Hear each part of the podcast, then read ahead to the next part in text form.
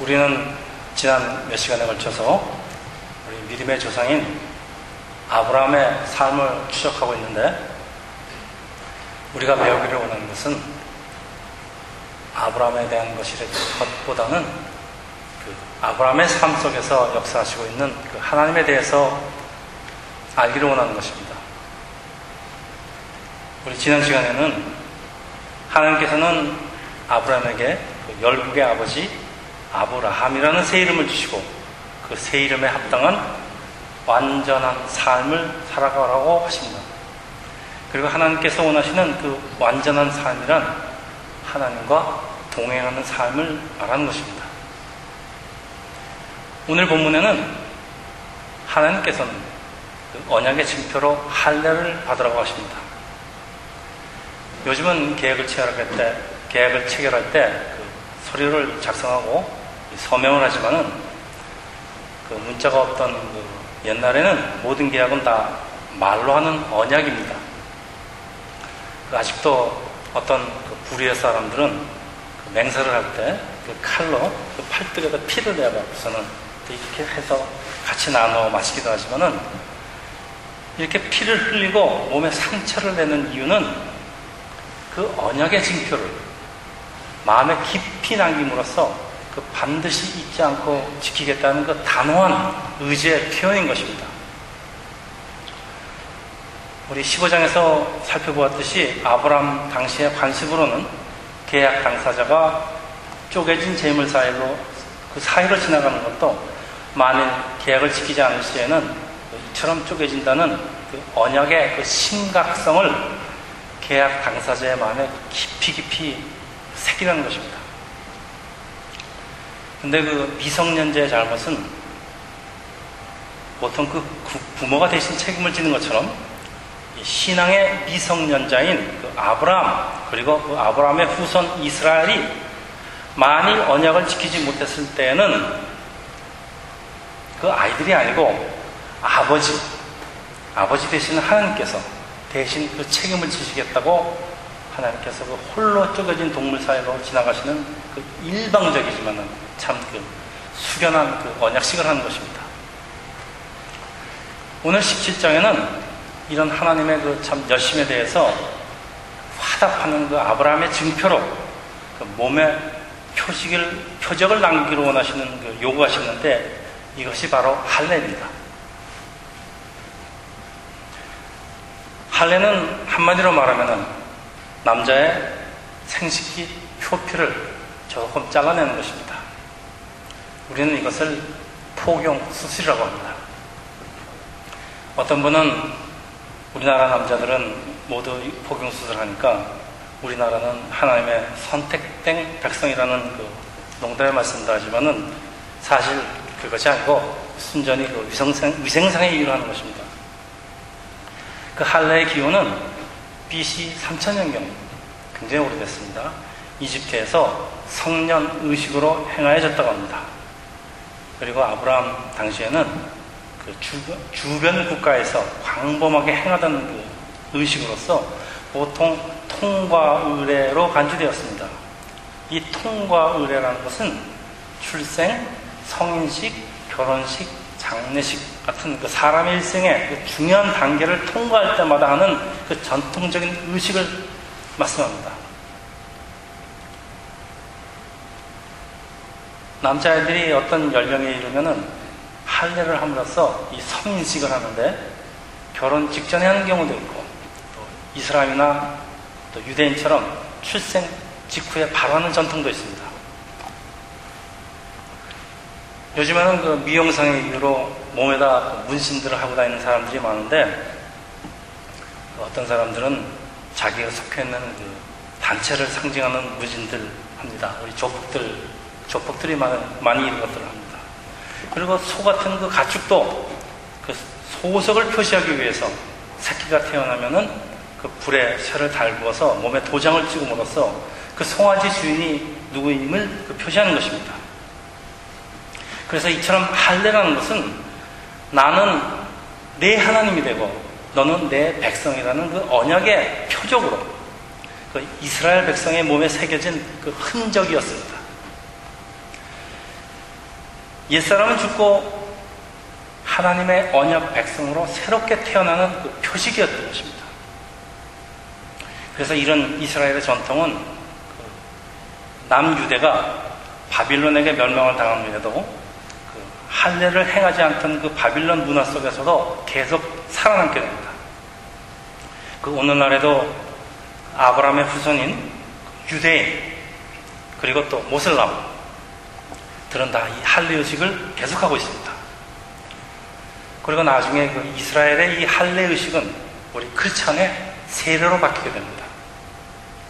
크리스천은 세례를 통해서 하나님의 백성이 되는 아주 그 중요한 의식을 행하는데 우리 크리스천의 일생을 통해서 가장 중요한 그 통과 의례인 것입니다.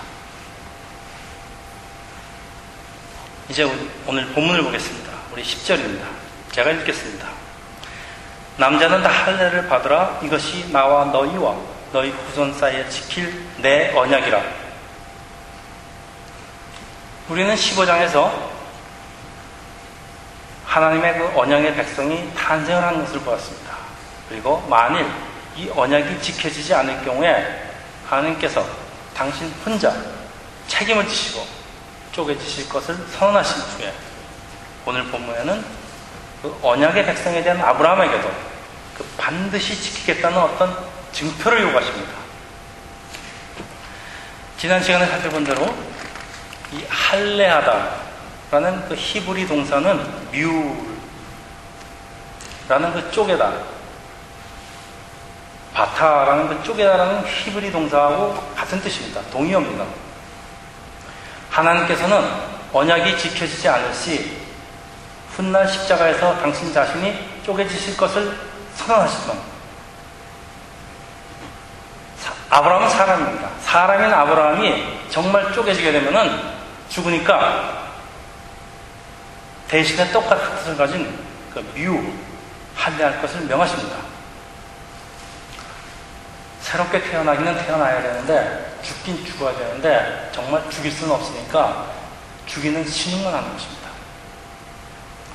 이 뮤, 또 바타라는 이 히브리 동사는 케라시라는 그 히브리 동사하고 어원이 같습니다. 이 케라시라는 동사에는 자르다, 파멸시키다, 죽다, 언양을 하다라는 뜻 외에도 할렛이 표피를 잘라내다라는 뜻이 있습니다.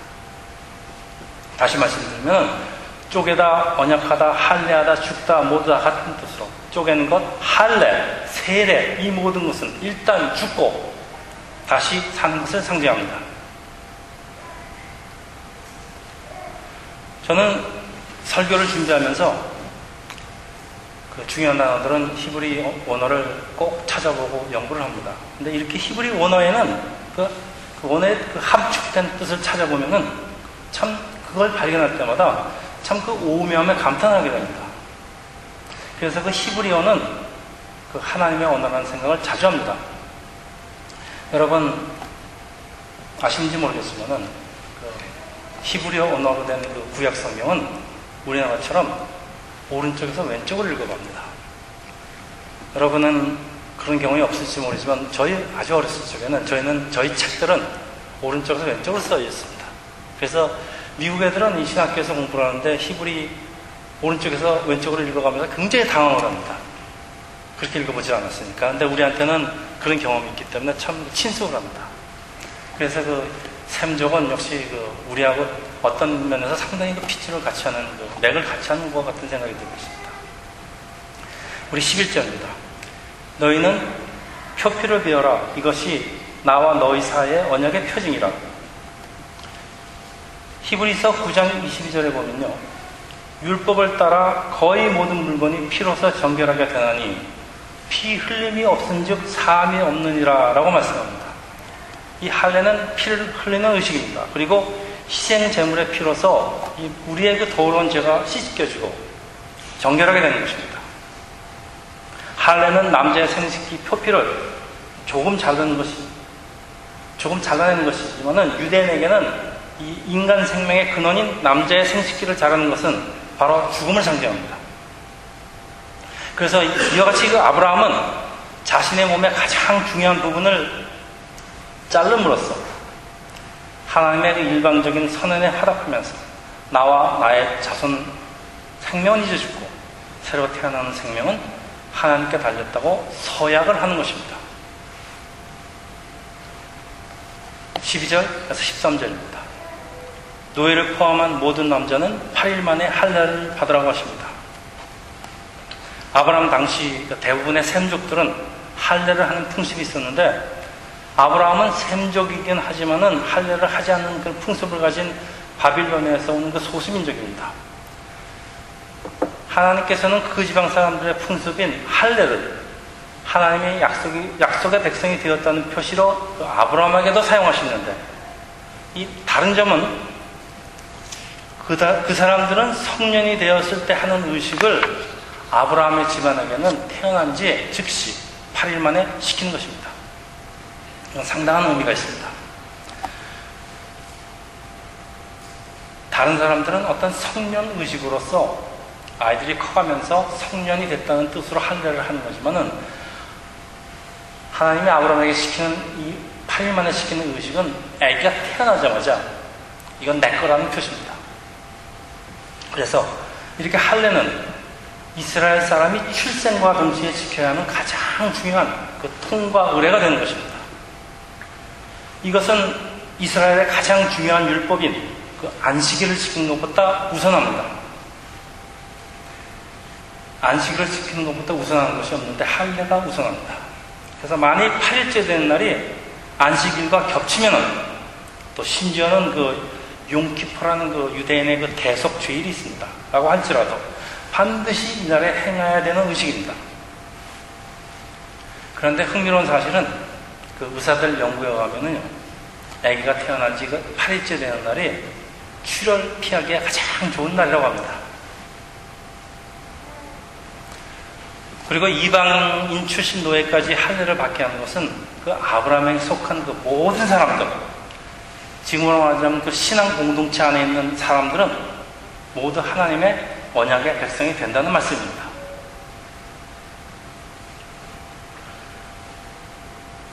우리가 크리스찬이 우리 장로교는 특히 그 유아 세례를 받습니다.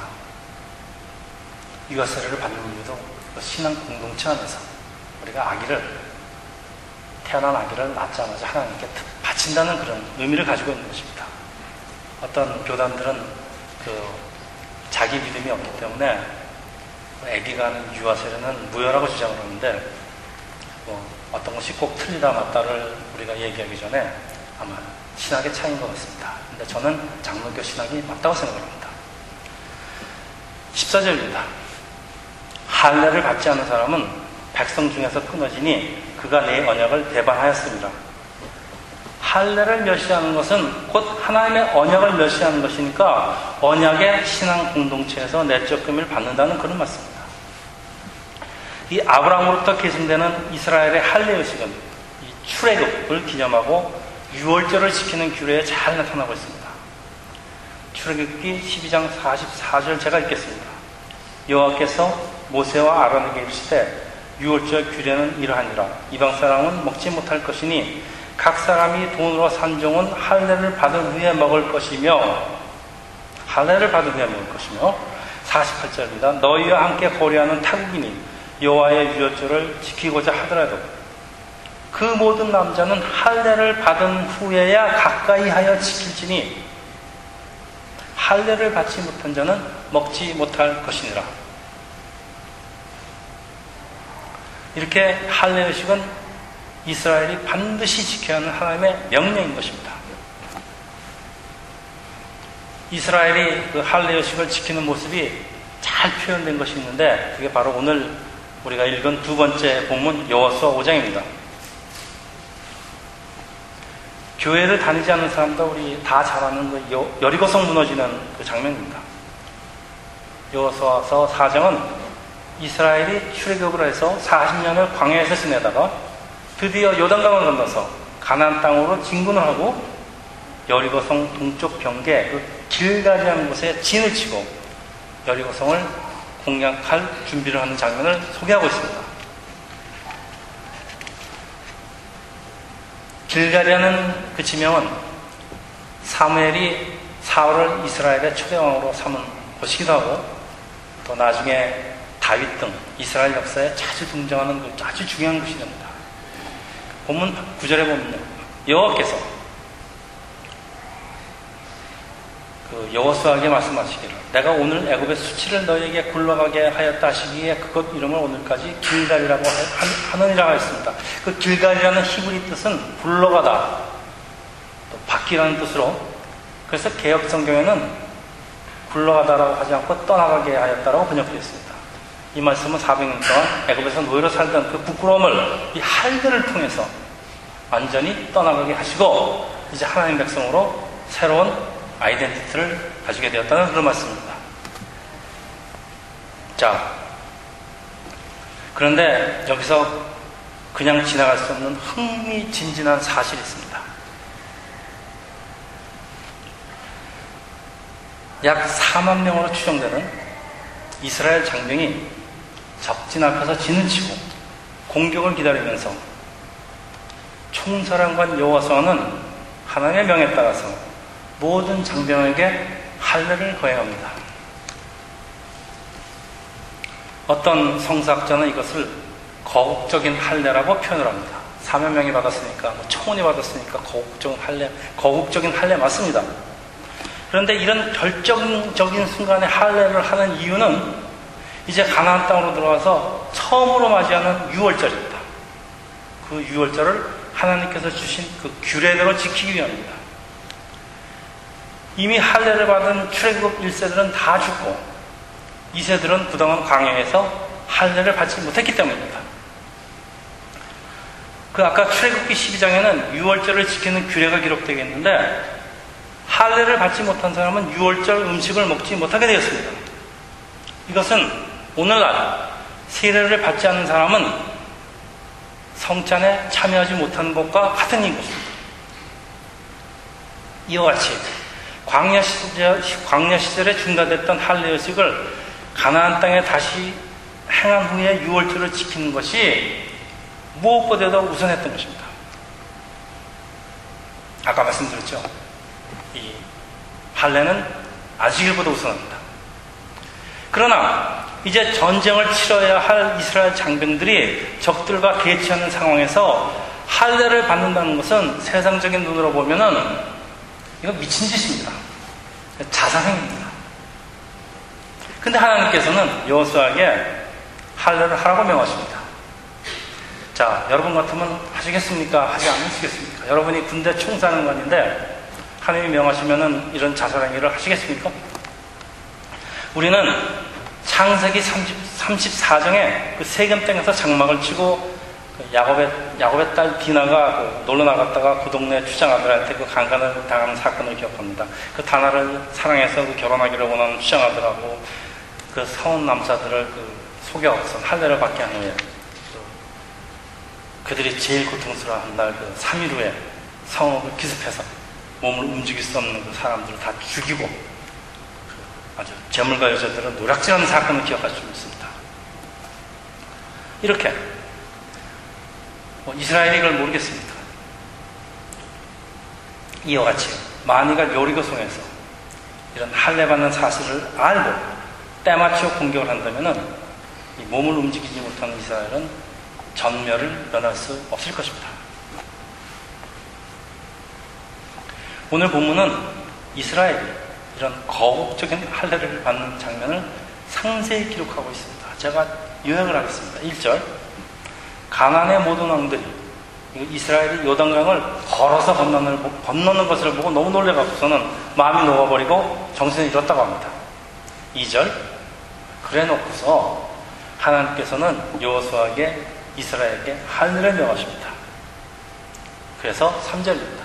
여호수아가 부싯돌로 칼을 만들어서 할례산에서 이스라엘 자손에게 할례를 행합니다. 우리 남자끼리만 하는 얘기인데요.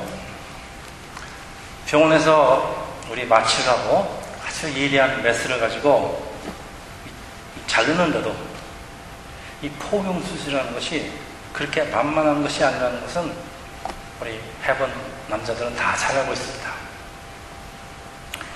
근데 그 당시에 그 마취라는 것이 있었는지 잘 모르겠지만은 칼도 아니고 그 부싯돌로 그 칼을 만들어서 그 무장한 4만 명의 장성한 남자들의 그 표피를 자르는 장면을 한번 상상해 보시기 바랍니다. 제가 저는 이 상상을 가끔 잘하는데 저는 제가 영화 감독이라고 영화 감독이라고 가정하라고 이 영화를 찍는 장면을 한번 생각해 봤습니다. 극화해 봤는데 이거는 상지 같은 그 아주 대하 드라마, 대하극이 아니면 이건 완전히 완전히 코미디물입니다. 저는 얼마나 웃었는지 모르겠습니다. 이거 상상합니다. 여러분은 이 사건이 그 트로이 목마 같은 그 신화적인 것이라고 생각하시는 분도 있을지 모르겠지만은 이 할레산 원래의 뜻은 산이 아니고 할레의 언덕입니다.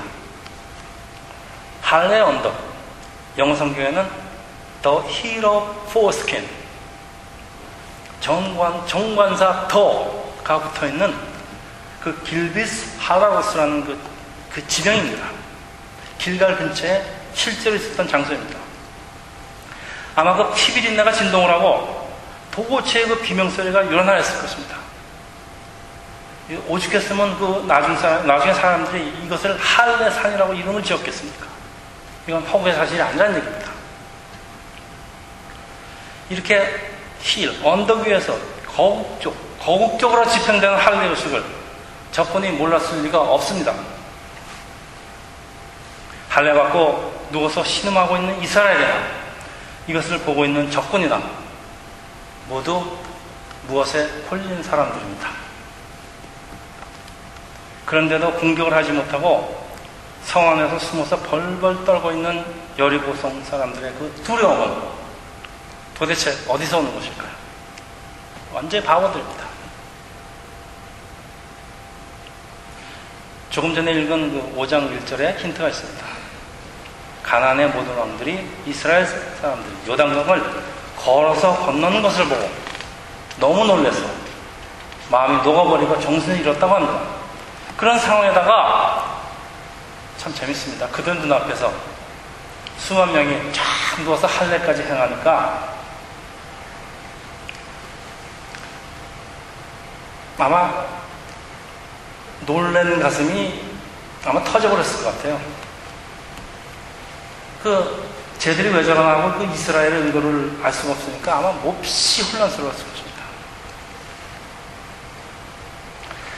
그 여호수아 저는 사람 칭찬을 안 하기로 작정을 한 사람인데 그래도 여호수아 그리고 그 명령을 따르는 이스라엘은 정말 대단합니다. 정말 대단합니다. 이건 뭐 보통 배짱이 아닙니다. 참 너무 멋있어요.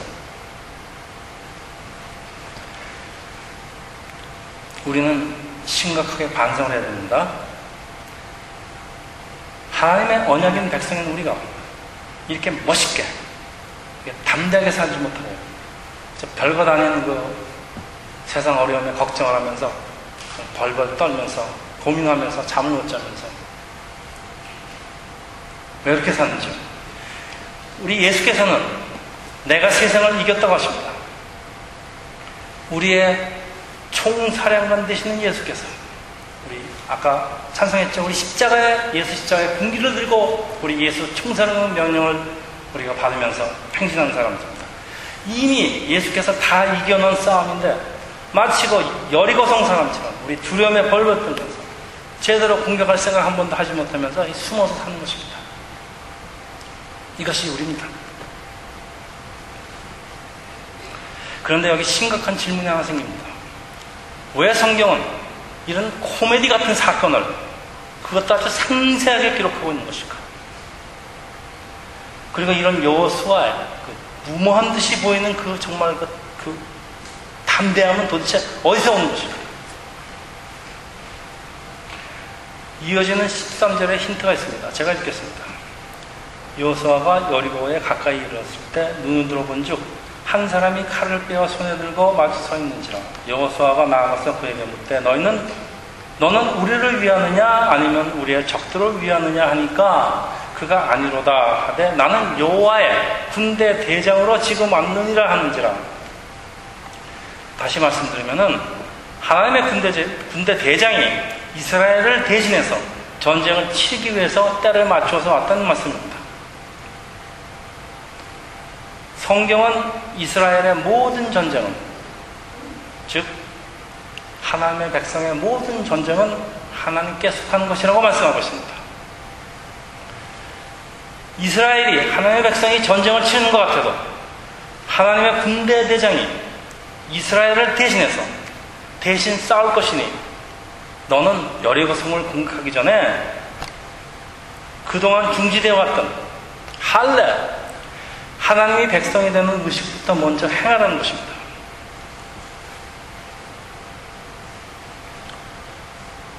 그리하여서 요하서는 적진 앞에서 담대하게 거국적인 할례를 행한 것입니다.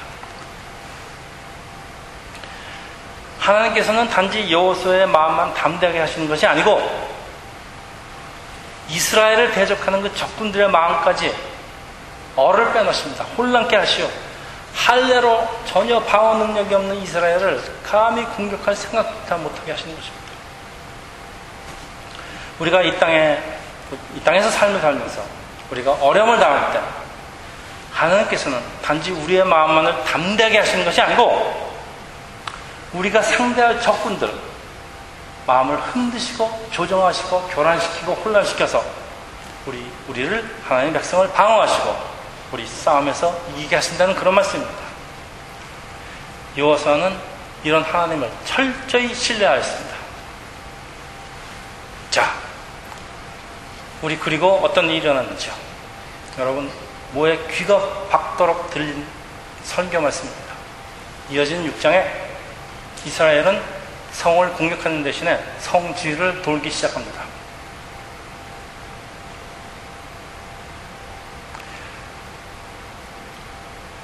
이스라엘이 여리고성을 공격하는 그 장면을 그 할례하는 것부터 시작해서 여리고성을 일곱 바퀴 돌면서 이 얘기를 아마 영어로 만들면 굉장히 재밌을 것 같은데 왜 영어로 안 만들지 모르겠습니다. 일곱째 날에 제사장들은 나팔을 불고 백사, 백성들은 소리를 질러대니까 그 철옹성이라는 그 여리고성이 성벽이 무너져 버립니다. 그냥 이기로 예정된 싸움에 이스라엘이 한 일은 하나님 명령대로 할례를 받은 것밖에 없습니다. 그리고 우리 높은 성을 공격할 때는 사다리, 밧줄, 그리고 성문을 부시는 그 수레를 앞세우고 전진하는 것이 원칙인데 이스라엘이 한 것은 언약궤를 앞세우고 행진하다가 일곱 번째 되는 날 나팔을 불면서 소리질러 외친 것밖에 없습니다. 여기에는 어떤 병법도 군사적인 전략도 없고 하나님의 말씀에 무모하리만큼 순정한 총사령관 여호수아와 이스라엘이 있을 뿐입니다.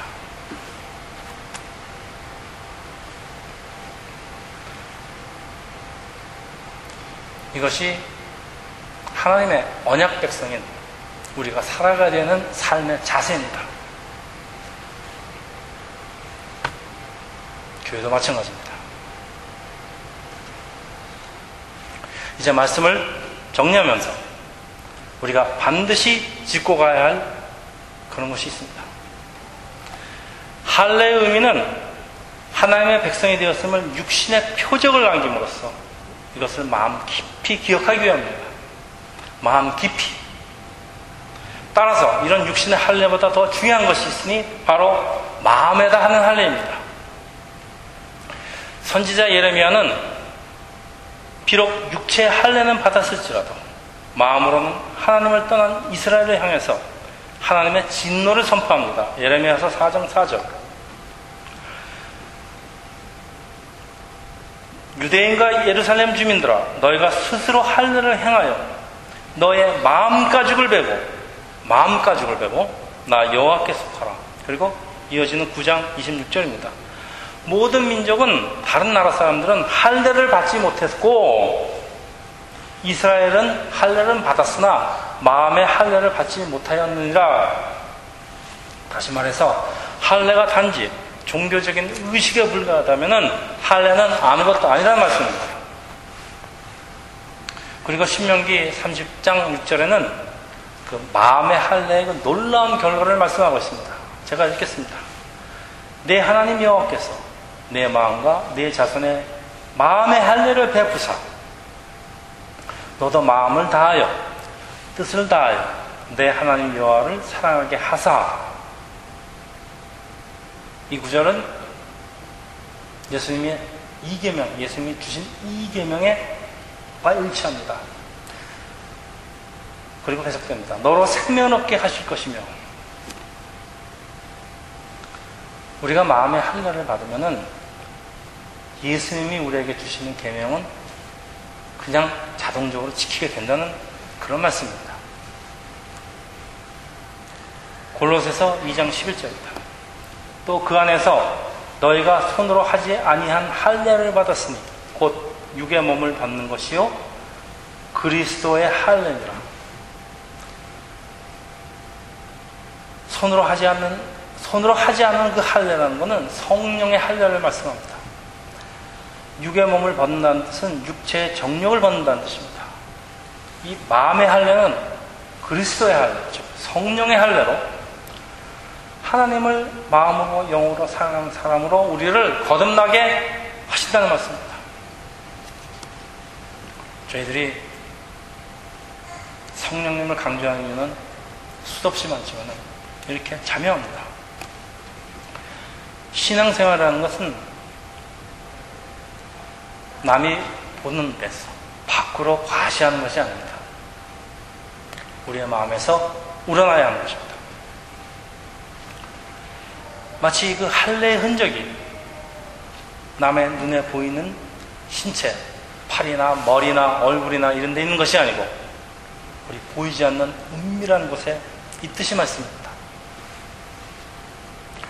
할례의 삶이란 우리가 하나님의 언약 백성임을 마음속에 마음속에 간직하면서 어떤 어려움 가운데서 하나님을 의지하고 멋있고 담대하게 사는 것입니다. 우리의 싸움은 혈과 육에 대한 것이 아닙니다. 그리고 오늘도 이런 영적 싸움의 승자는 항상 하나님의 언약의 괴를 우리 마음에 앞세우고 하나님을 찬양한 사람들입니다. 어떤 어려움이 올지라도 우리를 대신해서 싸워주시는 이런 하나님을 믿고 담대하게 이 세상을 살아가시기를 주님의 이름으로 축원합니다. 기도하겠습니다.